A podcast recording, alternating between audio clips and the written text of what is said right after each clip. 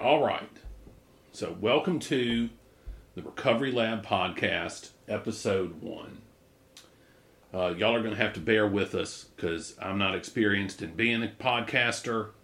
My guests aren't experienced in being on a podcast, but we're going to work through this and it'll be fun and helpful. So, I've got a few preliminary things to talk about. Uh, so, my name's Drew Hassan. I live here in Jackson. I've been sober for five years, uh, and I have uh, been uh, drugs and alcohol have been a problem for me pretty much my entire adult life. And with you know, like everything else, it gets worse over time. I'm a recovering IV drug user. I've uh, injected just about everything you can, from meth to crack to heroin to Dilaudid. So I found a way out, and I thought that this podcast would be a good way to help others uh, find their own way out. So uh, I've got a little bit of homework for you, the listener. Uh, I want y'all to comment a lot, give constructive criticism, give suggested suggested topics for future podcasts, recovery, steps, uh, psychological self help themes, anything that you think might be interesting. I'm certainly down to hear it. Uh, message me on Messenger. You can text me. You can email me.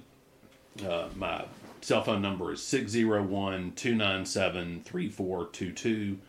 And my email address is andrewhassan at gmail.com. So I also want y'all to nominate other people to be on the podcast.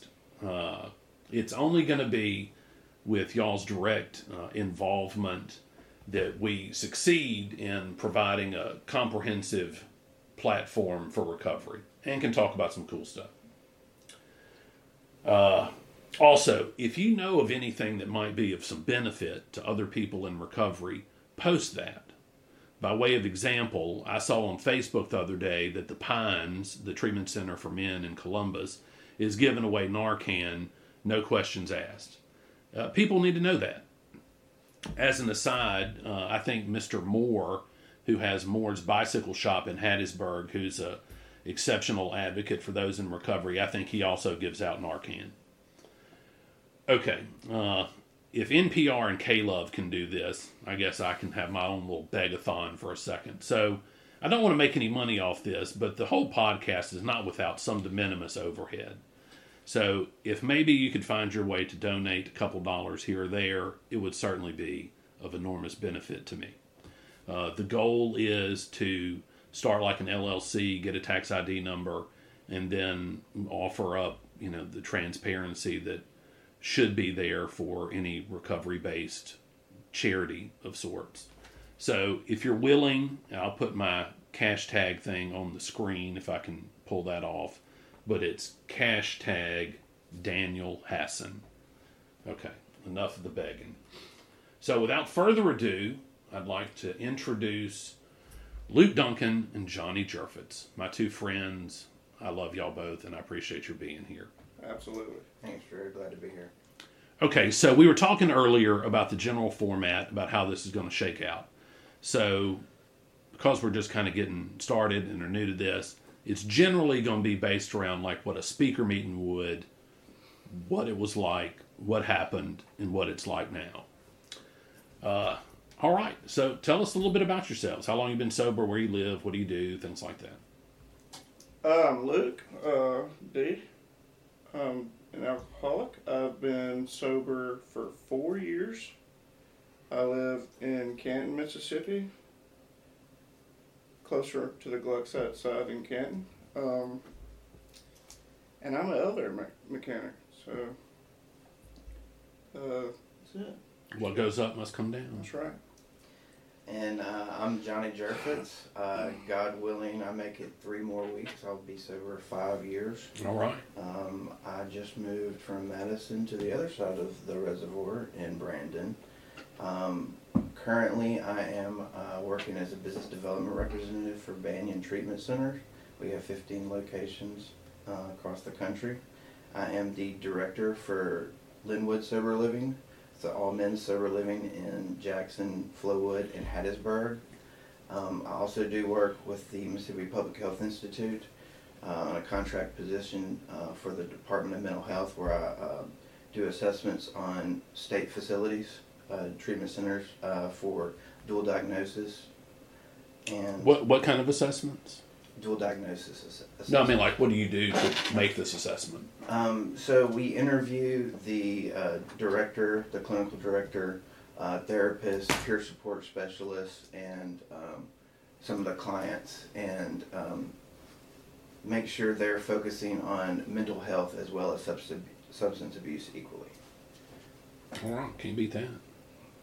And I'm still the volunteer treasurer for the Oxford House Mississippi State Association. Well, look, I'm glad you brought up sober living houses because I know we all three have lived there, and I do want to talk more about that and how important that can be in helping uh, a guy or girl uh, maintain some sobriety and reintegrate into society. Okay, uh, we can start at the beginning. You can talk about your families of origin if you want, or things from your past. Uh, not you know trying to get all up in your business, but Please do. all right, all right. Tell us how y'all's addictions began. Now that you can look back, y'all are about my age, around thirty-five to forty-five, and when you look back, where where, where did it start? It for me, it started when I was trying to solve all my problems by myself. Uh, I was very self-centered. I was very closed-minded. Uh, I wasn't um, willing to talk about uh, anything that was going on in my life. I would kind of bottle it up and just kind of bury it. And eventually, those things kind of ate me away. Um, and I wanted to change the way I felt, and so I turned to other substances. And um, I did that for a long time, and it it turned me into someone that uh, I'm not proud of whatsoever. Um, and it took me turning my will over to God to climb out of that. Uh, for years, I struggled without um, any knowledge of how to get out of that that hole. And once I finally realized that, you know, I, I've got to ask for help. I've got to ask other people's opinions on on how I can solve these issues, and um, that's what finally worked for me is admitting that I didn't know everything. Well, let's circle back around to some of those later things that you said. What was the first drug you did, or alcohol? What was the first thing? First thing I did was alcohol. I was actually on a Boy Scout camp out uh, back when I was uh, 14 or 15, and uh, I Did you get drunk? I took seven or eight shots of Jack Daniels. Threw up, didn't you? Oh yes, Yeah. Absolutely. And managed to beat up my, my friends. It, it was uh, not a pretty sight. Luke, what about you? So for me, uh, I was always just the rebellious type. Um, anything against the grain, that was my uh, inherited traits from whom I don't know because I had, you know, well to do parents that raised me correctly. That's just the path that I chose.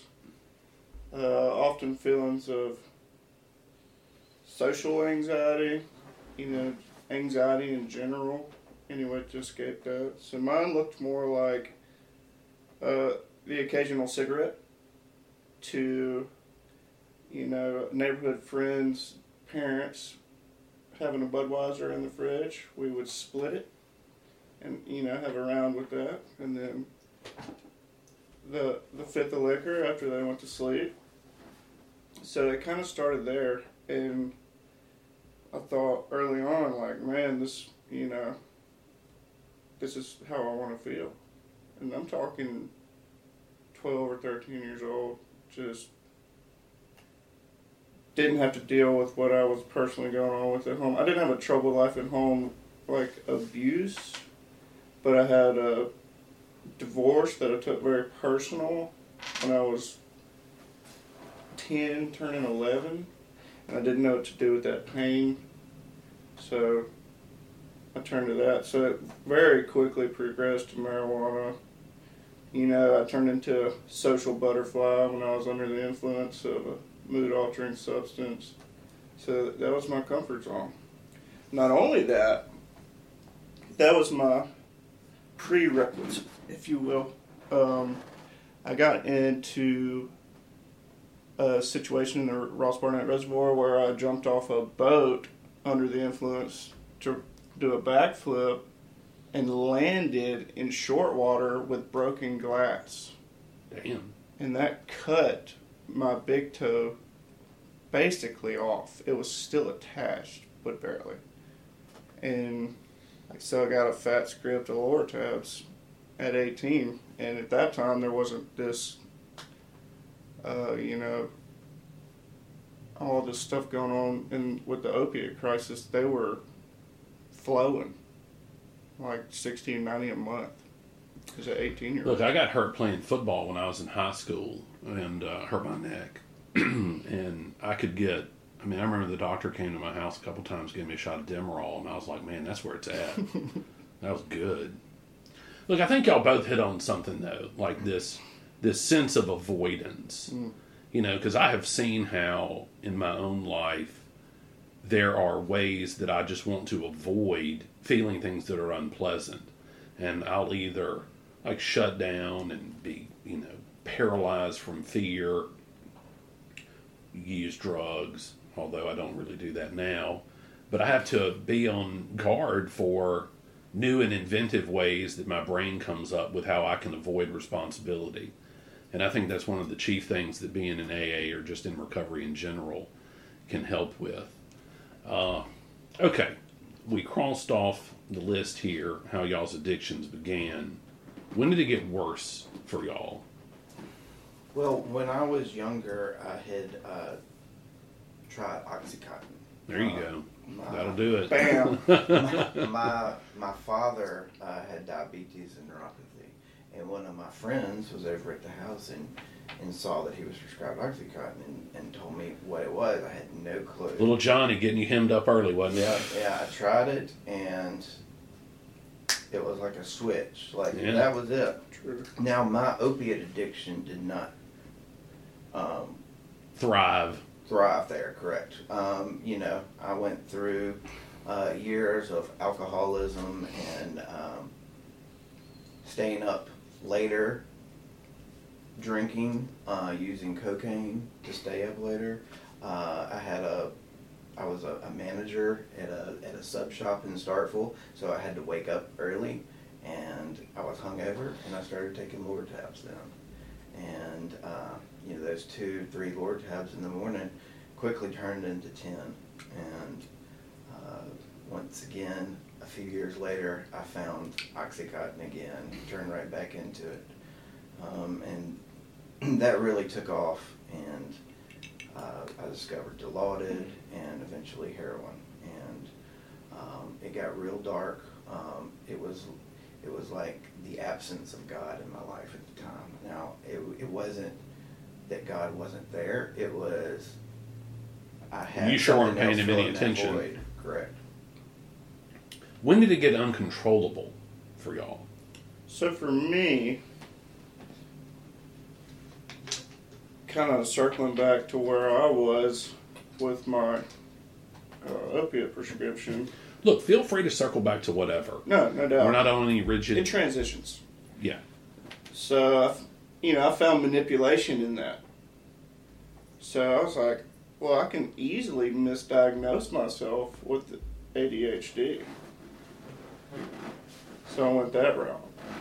I think that's where it got uncontrollable for me was, you know, late senior year, early college.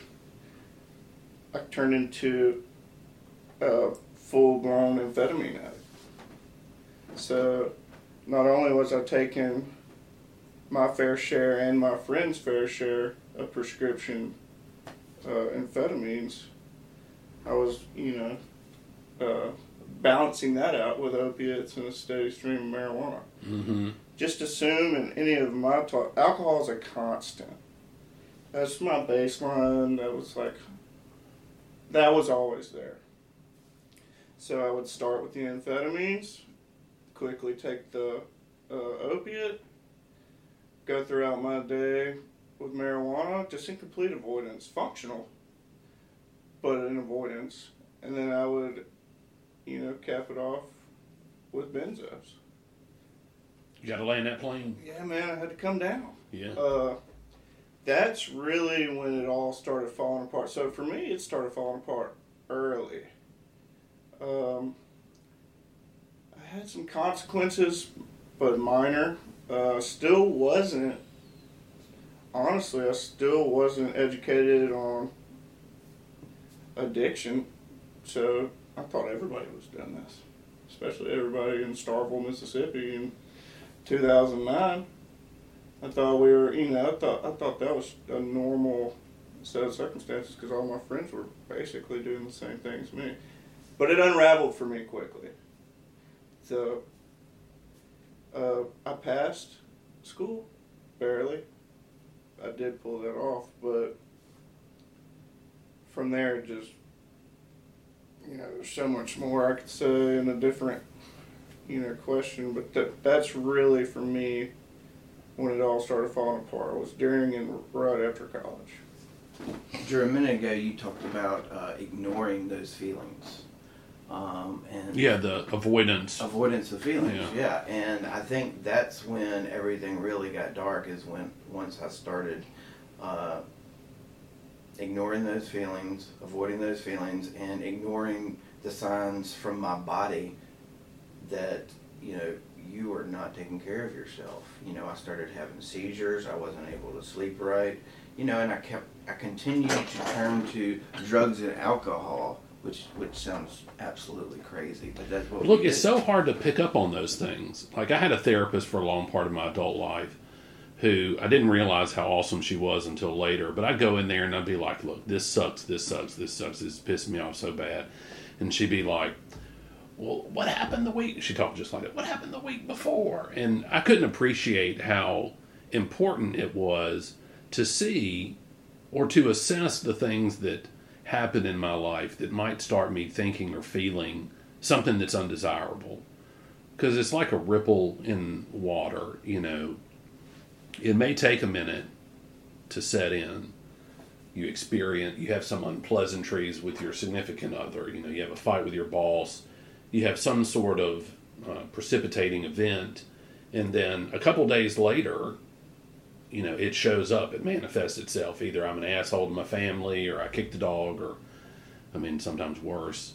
Uh, it's hard to be attuned to those things and it's hard to put a practice in place to look out for them uh, I've, I've always thought of it kind of like the uh, background programs on a computer. You like you don't realize it's running, but it's kind of sets you off and it's eating up your processing speed, even though you can't uh, exactly determine that it's there.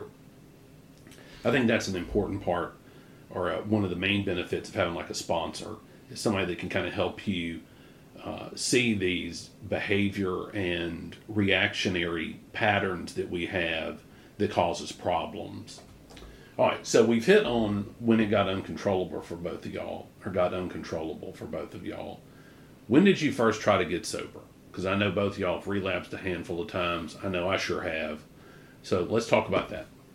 What made you first? What What happened to, to get you to try to get sober? So for me, it's just my opinion. I don't con- consider trying to get sober on my own, in and out a relapse. I just consider that, you know, just a struggle. But so f- I say that to say, I've only really relapsed once. Okay. But you know, I've tried to quit hundreds of times. Mm-hmm. So, identifying when I needed to quit was when consequences started growing. We're talking big- big boy shit, you know, felony charges, uh, several DUIs, uh, all kinds of misdemeanors, a lot of overnights. Look, it's amazing how we can just be completely unaware of our lives falling down around us. You know, We're I- just not wanting to see it. yeah, I, I call this my off ramp uh, theory of recovery. You know, like I can see now in retrospect how I had all these off ramps, getting in trouble, getting in worse trouble, getting in way worse trouble, going to treatment centers. And I think to myself, if I had only thought, if I'd only had the presence of mind to seize the day, you know, and taken this off ramp and not gone farther down the highway of addiction and shenanigans, how better my life would be.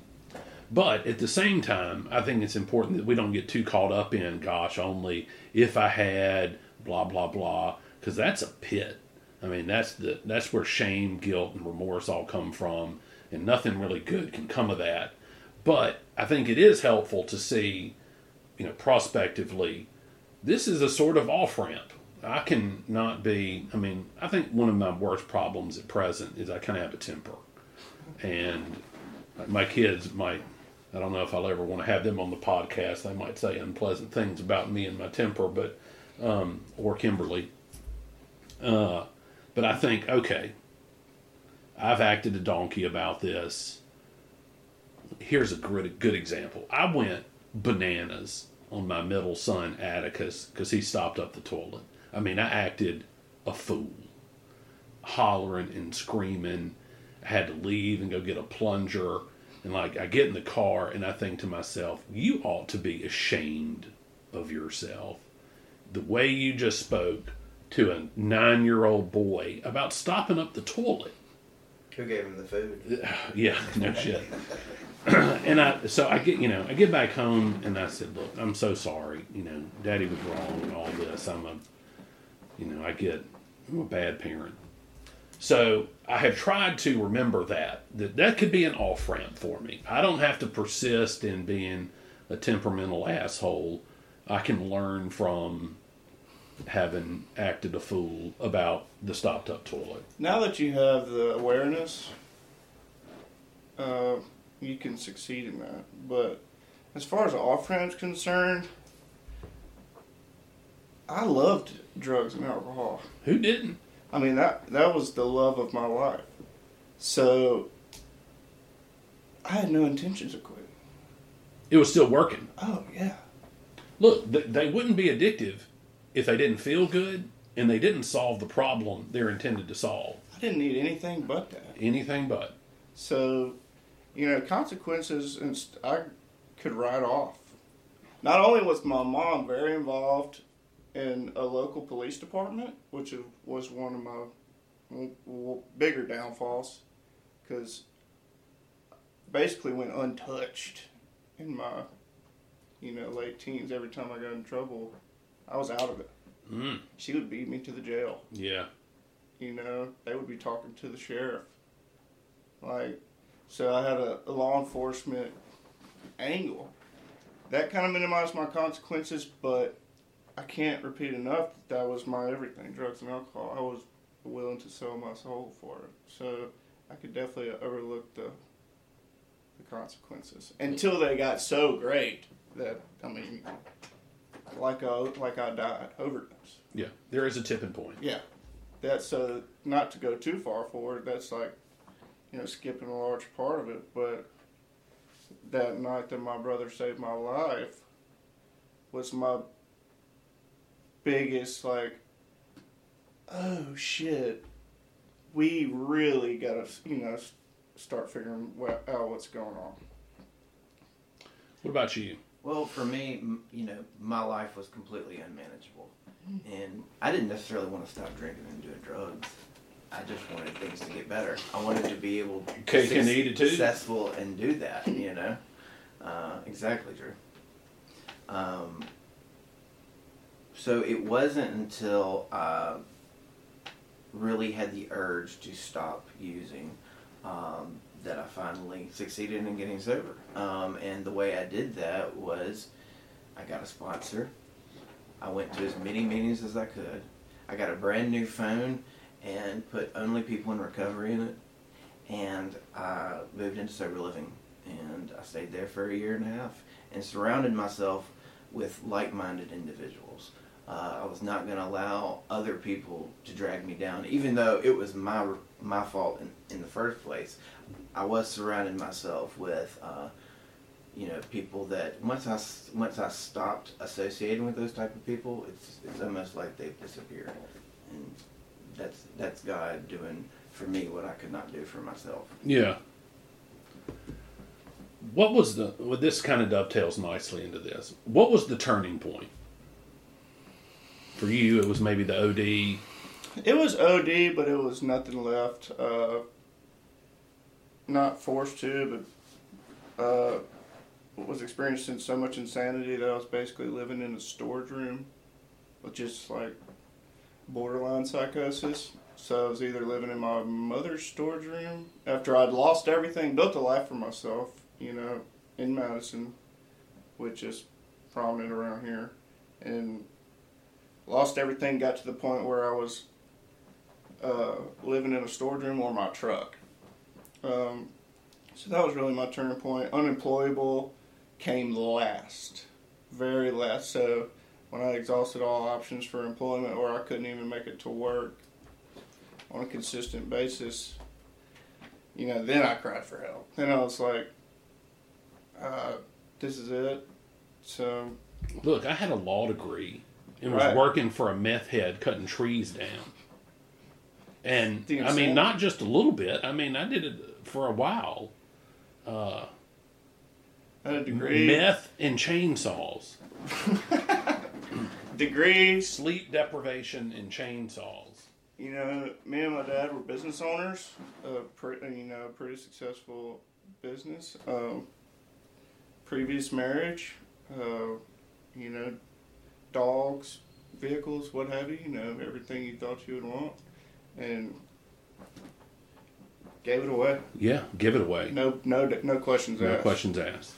Look, I let drugs and alcohol take from me everything I ever worked for hmm. professional life, personal relationships, self respect, everything.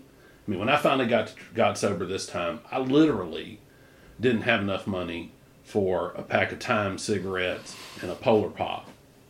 Uh, I mean, I'm talking about broke down. No car, no job, no money, no nothing except a backpack full of shenanigans. Uh, okay.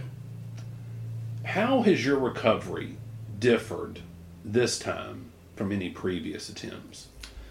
To touch on what you know, Johnny said was this time I got in and got serious. Uh, got out of treatment, which is embarrassing, embarrassingly funny, but I was the leader of the treatment facility. Like I was scholarshiped a whole month at a, you know, I'm super grateful that I went, but I, I didn't belong. It was like thirty to fifty thousand dollar a month treatment center. So they they wanted me there. So that was my first glimpse of leadership and belonging and a healthy strive to a new life. So that transitioned into sober living, Which is where I met you. which is yeah, man. We had some of the greatest times, arguably, in my life. It was Uh, good. It was amazing when it la- while it lasted. But I got into a 12 step based program treatment center, got out. It was different because I got a sponsor. I got honest. I really had a desire to change. You know, I'd accepted the thought or I'd developed faith in a higher power. The, the, the thought led me, you know, I hadn't nailed it down yet, but I did come to believe that there was a chance for me. Look, I think this is the single most important thing that people in recovery need to grow and develop, and that is the belief that things can get better.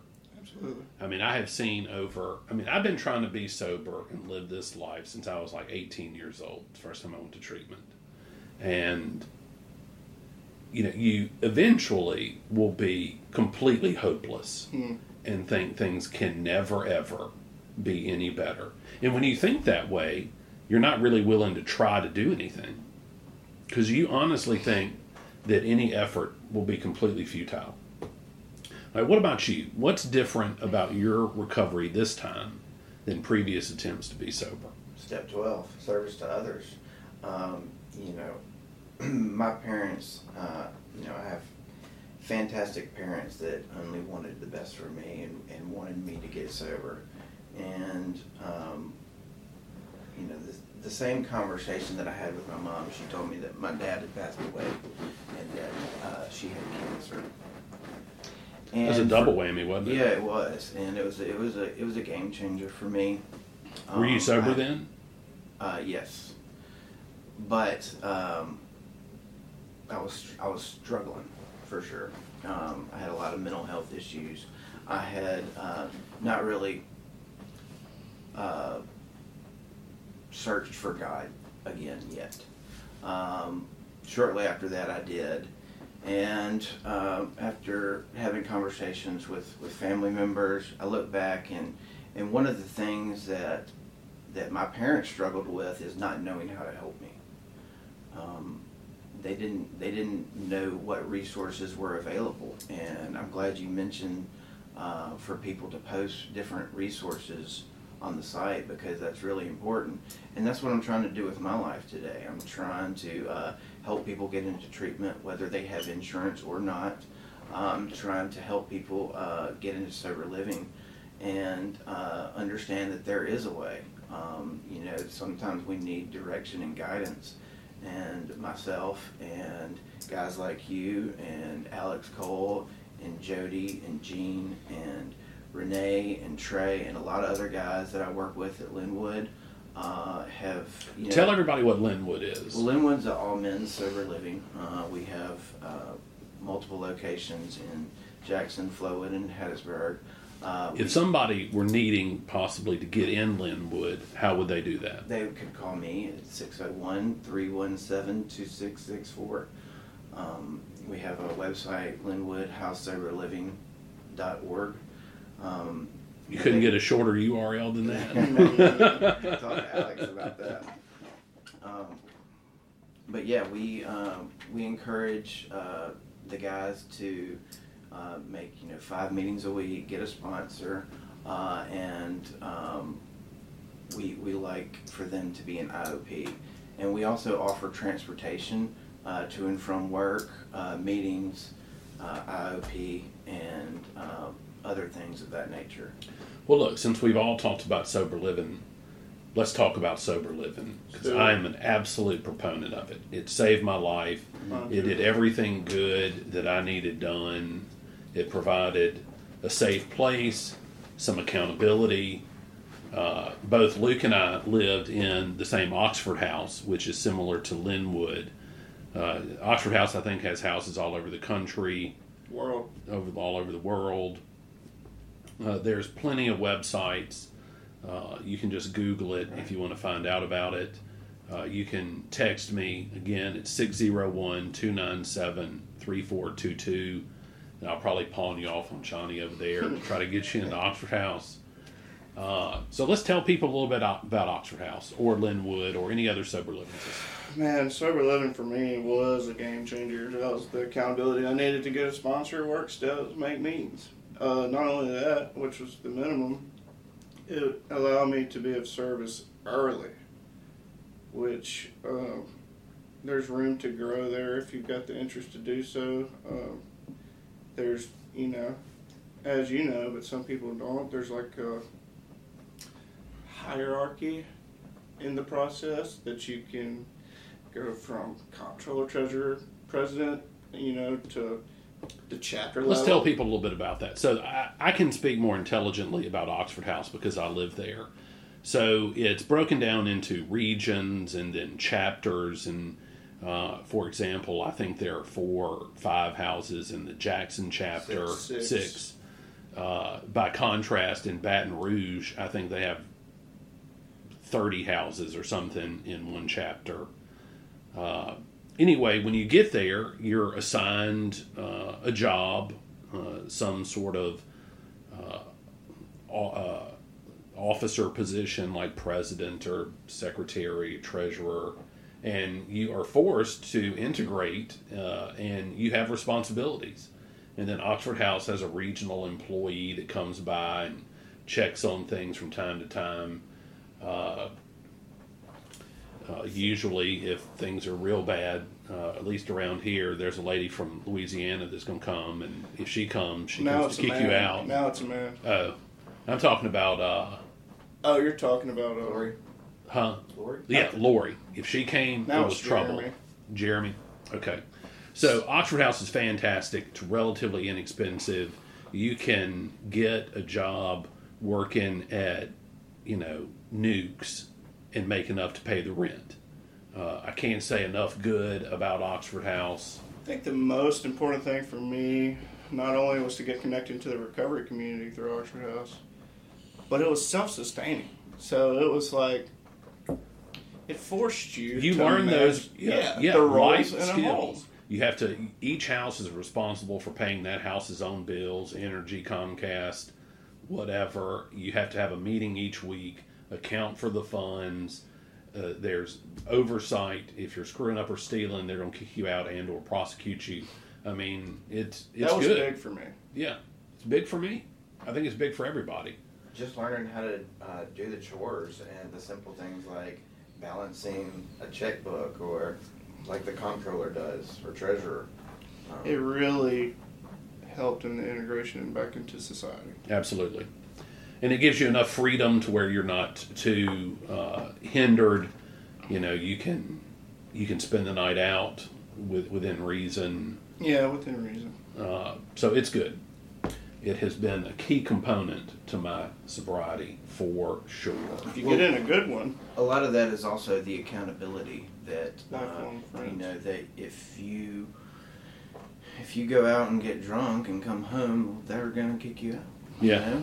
they do drug test you. um, Absolutely, and um, that was big for me. And also coming home, uh, and if something was going on, having four, five, six, seven, whatever it was, uh, other guys that can relate to what I'm going through because they too have been going through A sense of community. absolutely. Look, one of the reasons I wanted to do this podcast was I read Johann Hari H A R I, his book, Chasing the Scream. And I cannot endorse it enough. But he talks about how, you know, he's got this really uh, clever anecdote that he tells about some guy and some rats and things like that. But the general point was that one of the contributing factors to our addiction and ongoing addiction is what can basically be a lack of community, a sense of isolation.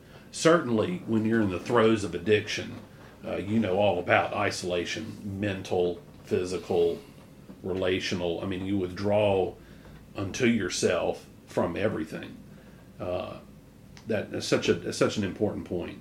But look, I wanted to talk about something else that you mentioned.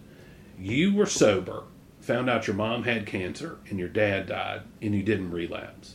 Right. You didn't let that get you off the tracks. Because Now- I turned to God. Right. So talk about that because I think that people need to hear more stories about how I can have this unpleasant shit happen to me and I don't have to get high. Like my father has died since I've been in recovery, and praise Jesus, he got to die seeing me having, you know, cleaned my, myself up.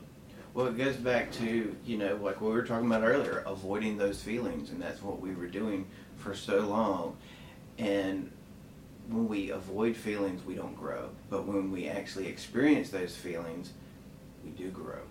And we are able to understand those feelings more and more. And, you know, for me, that's how I, you know, went from a boy to a man. Well, look, maybe this is better a question for a psychologist. I kind of have a love hate relationship with the way feelings in general are treated by the recovery community. Like, I get on one one hand, it's important to be honest with yourself and you know, you're you know, what are you feeling today? Like they teach you in treatment, and I get that. And then the other part of me is like, man, the hell with that. You know, it doesn't really matter what I'm feeling. Well, you just got to talk about it. I, I guess.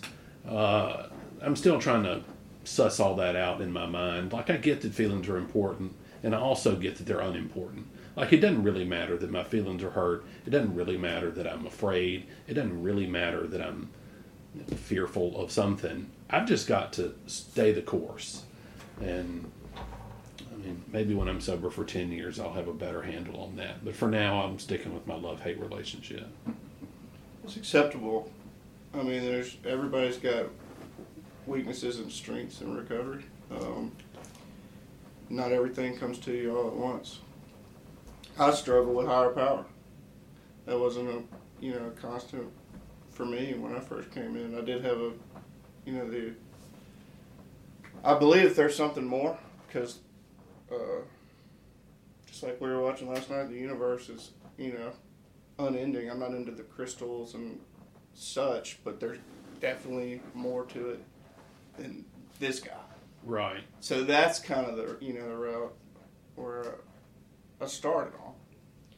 But just watching people like you or Johnny or believing it could be done, you know, helped me power power through my weakness in that.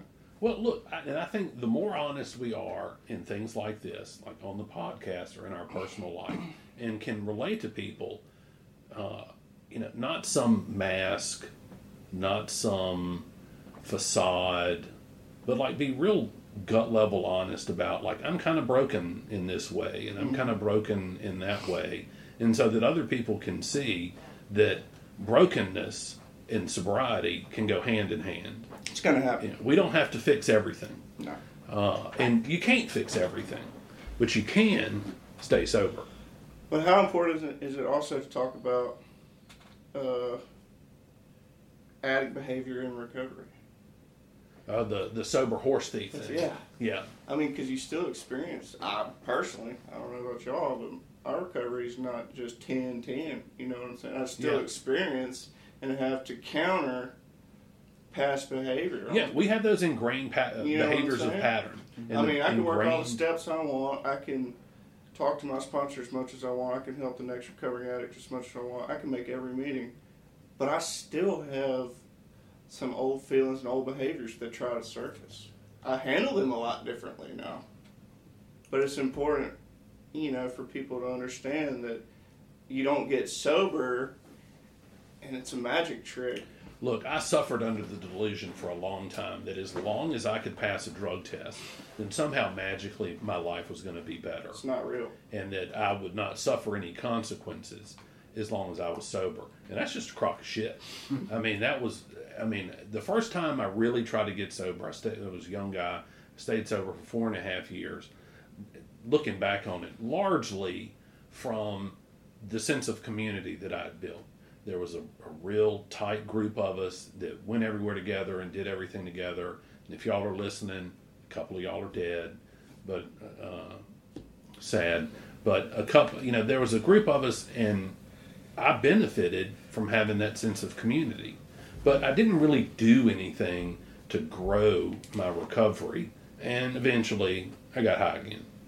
Uh, That's why it's important that we continue to take personal inventory and we work that step 12. You know, I think one thing that helped me this time is taking somebody else through the steps and I've noticed so many different things that I didn't understand or I didn't notice when I was working them myself with my sponsor. Yeah. Well, look, a key component to any recovery is finding something good you can do with the shenanigans of your past. Mm-hmm. And when we can figure that out, well, then we've really made some important strides. All right, so I'm getting to the end of my questions. What advice would you offer to somebody newly sober? The man or woman or man that just got out of the harbor house, what would you tell him? Hey, man, this is what you need to do. Well, first is I would try to get them to understand that they're not alone and that they don't have to be alone. That was my, you know, biggest fear coming into all this was I'm going to have to do this on my own. Uh, it was kind of a misconception because uh, not only did I get accepted into Oxford house like late night one night on limb, but everybody extended, you know, a helping hand and to, you know, put me on the right path. So I would have to tell an addict that, or an alcoholic that they're not alone and get to a meeting as fast as you can and just never forget to reach out, do what they did because millions of people Stand on the daily. shoulders of giants, as it were. There's so many uh, little cliche sayings that you know we say in But they're good though. And and we say them over and over again for a reason. You know, keep coming back. Mm. It works if you work it. Not it works if you know it. Because I thought I knew it for a long time, but it didn't work until I actually applied it to my life and got a sponsor to help me and work the steps. Then I started seeing the difference. And another thing to understand is, you know, it's okay to not be okay. Um, you know, it, for a while I thought I was doing something wrong because, you know, I didn't uh, have rainbows and butterflies surrounding me at, at times, you know, and um, once I understood that, you know, hey, I'm not alone, um, and it's okay to feel what I'm feeling right now. I just got to stay the course and keep coming to meetings. Do the work. If you don't do the work, You won't get the uh, benefit. y- y- Never. I don't know how many you know tragic situations I've had to witness where people the revolving door effect because people don't want to do the work. That that is recovery. And one other thing for me, um, I, you know, I completely changed my perspective. Um, and I did that with gratitude. Um, you know, at first, I was uh, grateful for the socks on my feet because that's about all I had to be grateful for. Um, I've got a lot more to be grateful for today, but I'm still very grateful for the socks that I'm wearing right now. They're good socks. They are good socks. What kind are they? Uh, I believe they're polo. I'm Polo. sporting Polo you, bro, with the pads. Mm.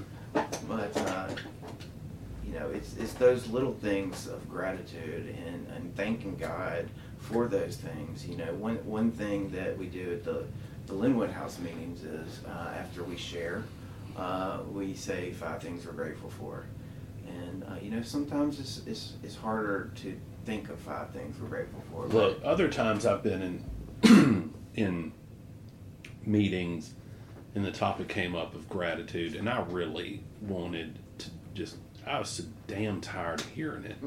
Because you hear the same old tired ass platitudes, blah blah blah, and you know, look, look, fella, I know you. You're full of shit, and you know, I'm not trying to hear what you got to say.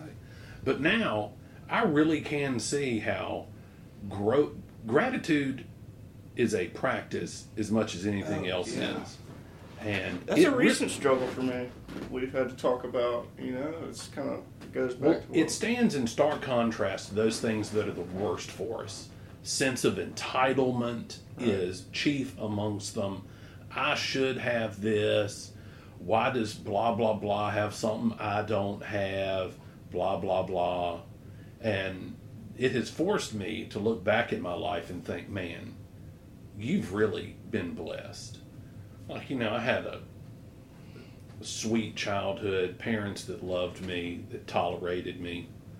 Uh, you know, I had cars and ad- advantages that I thought were commonplace, and I couldn't see that I was lucky to have them.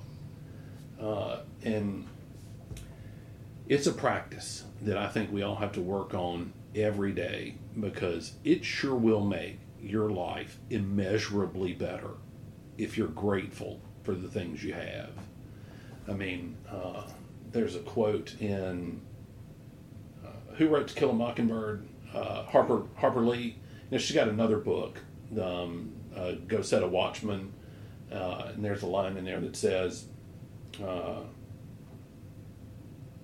"Those who want little have much," and you know, that's really that's kind of spot on. yeah. Uh, what do y'all do, practically speaking, to grow your gratitude? And I have a tip on this that I learned from somebody that's an unexpected source for such things. Well, gratitude lists are always good. Um, for me, I try to make mental gratitude lists and thank God uh, for those things. And and it's important for me to realize I wouldn't have any of that stuff without Him. Um, and you know, and, and some of that is that ego uh, that that uh, you know wants to consume me as I've got these things and I did this. Um, but when I, you know, thank God for these things and Yeah. realize that I wouldn't have any of it without Him. Um, and that brings me back to being right sized. And if with with uh, my ego, you know, I'm either way up here, and if I if I think that I did all this stuff, and then when I realize that I'm not so great, I come way down and I'm depressed and. Same. mhm. I had a friend named Calvin who was one of those members of the tight knit group that I was hung out with when I first got sober. Calvin has gone on to his great reward now. But those of y'all that remember Calvin, uh, he was quite a character, but he taught me this trick, and I have been better about it and worse about it at different points in my recovery. But Calvin advocated for not writing out a gratitude list, like write five things down every day you're grateful for. But Calvin uh, said we should write out a long gratitude list and then read it every day. And based on the proposition that repetition strengthens and affirms, that we could grow our gratitude for these things by the constant reminder of them. Because if you have to do five different things every day, eventually you're going to get shit like, um, I'm grateful for the orange scented dish soap I have, and things that are just unimportant. Although I do like orange scented dish soap. Dish nice. Yeah. Okay, we're moving nicely to what might be my favorite part of what we're going to talk about. List some gifts y'all have gotten in recovery. We all three have gotten three hot wives since we got sober. That's right. I would have to say that my greatest achievement is a, you know, a healthy relationship and a thriving marriage. You sure wouldn't have that if you were on that dope. No, that dope is not conducive to marriage. Uh-uh. You know, fun fact. But man, I look around now. I'm a you know homeowner, homeless to homeowner. Uh, great career. Um, well taken care of, employable. You got a car? Yeah, I got a truck too. Yeah. Um, dogs that take the place of children right now, who honestly are, along with my wife, are my whole entire world. But I got my family back. I had a niece that was born two days ago. Congratulations Yeah. to uh, your brother. Yes, and he's that's the second one, but I've been present for the first one's whole entire life. Present. you know, and that was huge for me. I was non-existent, so I've got, you know, the I got keys to all my family's house. Mm-hmm. You know what I'm saying? I feel you on that. that that just came back. Yeah. I'm talking very recent, within the last year. Uh, I've got a sense of freedom today that I've never had in my whole entire life. You know, if the it is cliche, but the chains are broken. Amen. What about you, boss? A clear conscience. Amen You to that. Uh, That's you know, real. I like I like the person that I see in the mirror today, and that was not always the case. I do too. Um, I've got real friends, you know that uh, that I can depend on, and you know I know that they can depend on me. Uh, and the list is It's a long list. long I could talk for hours. yeah. Um, you know, I've got, uh, like you said, a beautiful wife, uh, an amazing son, and another baby coming on the way. Uh, Any minute now. any, literally any minute now. Can't wait. I've got uh, a great career, multiple jobs. Uh, people trust me. Um, people believe in me. You know, um, I've got a house, vehicles. You know, you name it. Uh, for me, all, all that's possible uh, because of my relationship with God today, and I'm really grateful for that. Amen. So I should give a shout out to Kimberly for holding it down at the house for me right now with our baby so that I can be here and do this. I've also Uh, got a college education.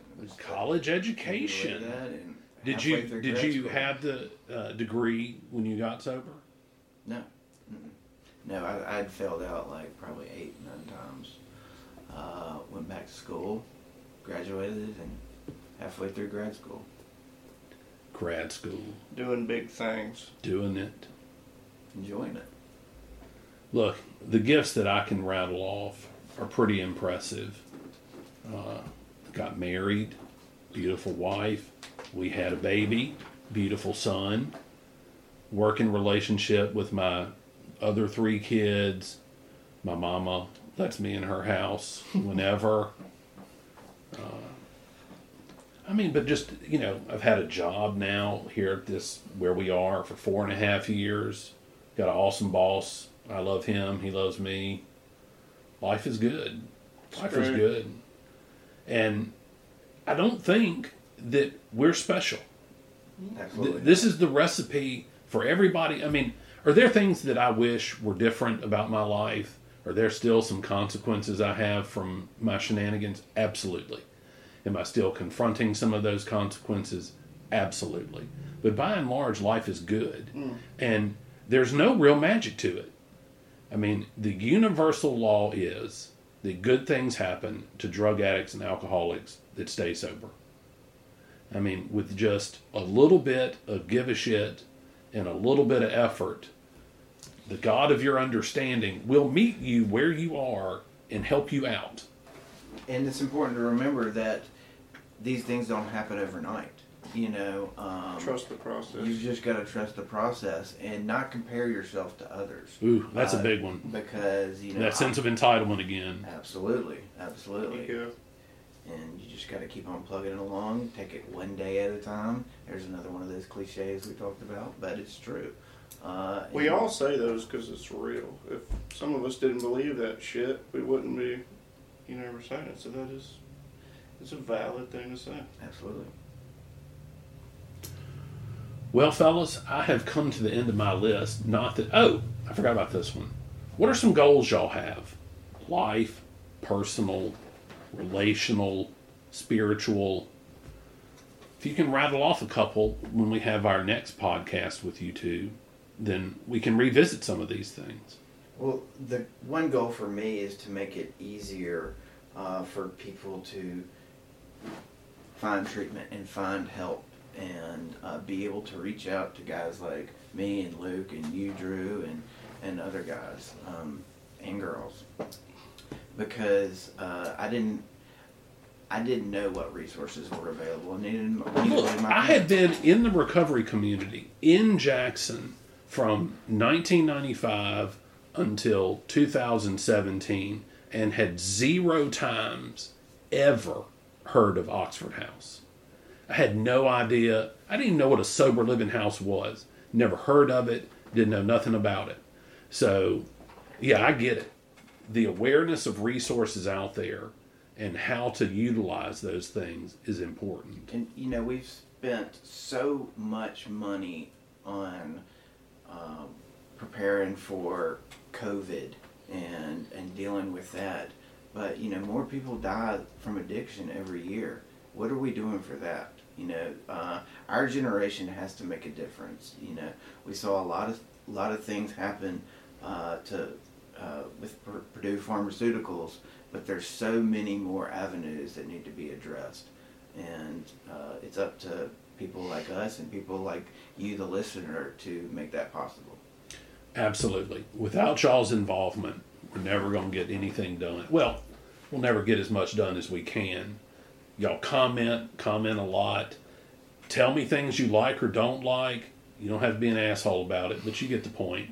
If you've got some tips or suggestions, I mean, uh, you know, there's a couple pieces of equipment out there that I, I need. I need something called a mixer. If anybody's got an extra mixer laying around, or an extra amplifier that goes to 11.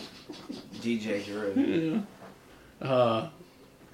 Anyway, uh, this has been fantastic. I love both of you. I appreciate y'all doing this. Oh, is there anything else y'all want to talk about that I didn't ask you?